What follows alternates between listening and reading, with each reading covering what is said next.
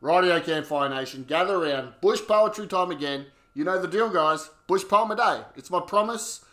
So make sure you're following and subscribing this podcast. Right? Giving this a share, telling your mates about it because we're just spreading the love of bush poetry. It's what we do here every single bloody day.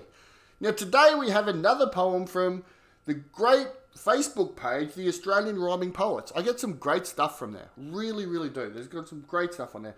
Now, this one is by James Cayce. Now, I hopefully have pronounced his surname correctly C A Y C E. So I think it's Case. And uh, this one, it's a pretty funny one. It's the Cowpat Cricket Club.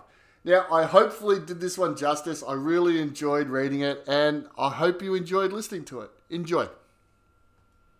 There's a little place past Whoop Whoop with an old and rundown pub where they formed an institution called the Cowpat Cricket Club. They were not at all athletic and quite leisurely in stride, and whenever they were upright, stood as tall as they were wide. But their style of playing cricket had a scant regard for rules. They resembled sumo wrestlers more than stylish flannelled fools.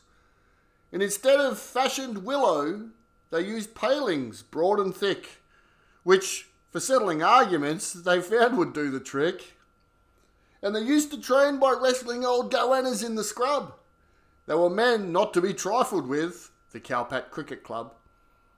It was in a nearby town which the residents called Heaven, a cricket club existed called the Gentleman's Eleven. It was formed so men of breeding could disseminate their views, where no singlets were allowed, only shirts and ties and shoes. So they sent an invitation for a one day friendly game to teach these cowpats how to play and inflict a dose of shame. These men had proper bats and gloves and spoke with an inflection. They even had those little cups they use for ball protection. And plates of pretty sandwiches they nibbled on for grub. A spectacle you'd never see at the Cowpat Cricket Club.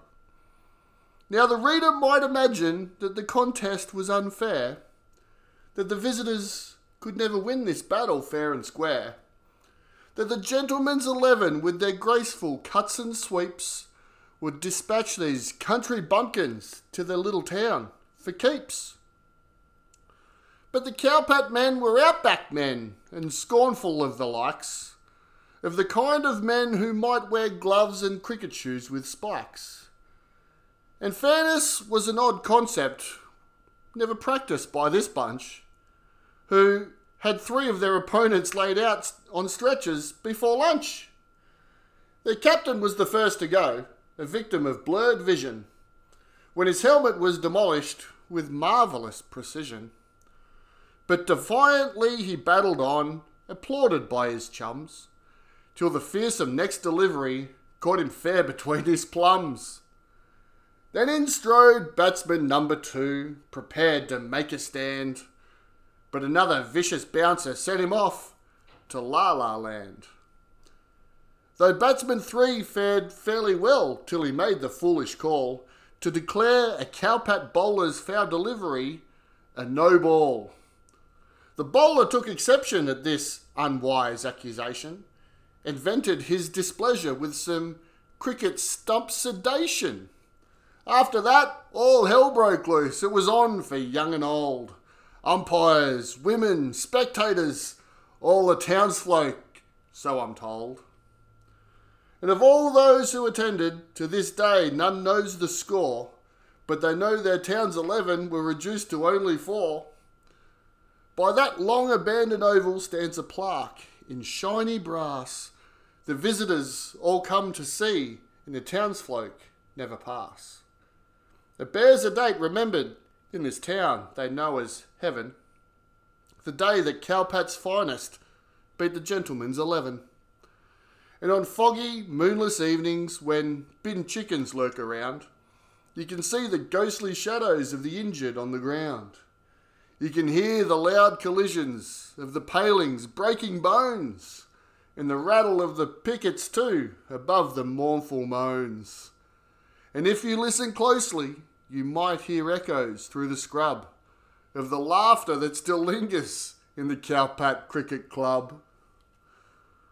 so there we go. That's the Cowpat Cricket Club. Good stuff, James. Yeah, guys, go and give some love to the, the Facebook page, the Australian Rhyming Poets. They do lots of poems on there. Go and check it out. Give, give them a like. Check out all of their stuff. Now, if you have stumbled upon this and you're a bush poet, get your stuff on the podcast. Send me a message. Send me an email. Get your stuff on here. We're just spreading the love of bush poetry every day. That's that's my promise, right? I don't know how I'm going to do it every single day. So far, I think this is number 67 or 66 or something. I've stayed true to my promise. And uh, yeah, so spread the love of this, get your stuff on the podcast, and we'll see you tomorrow mm.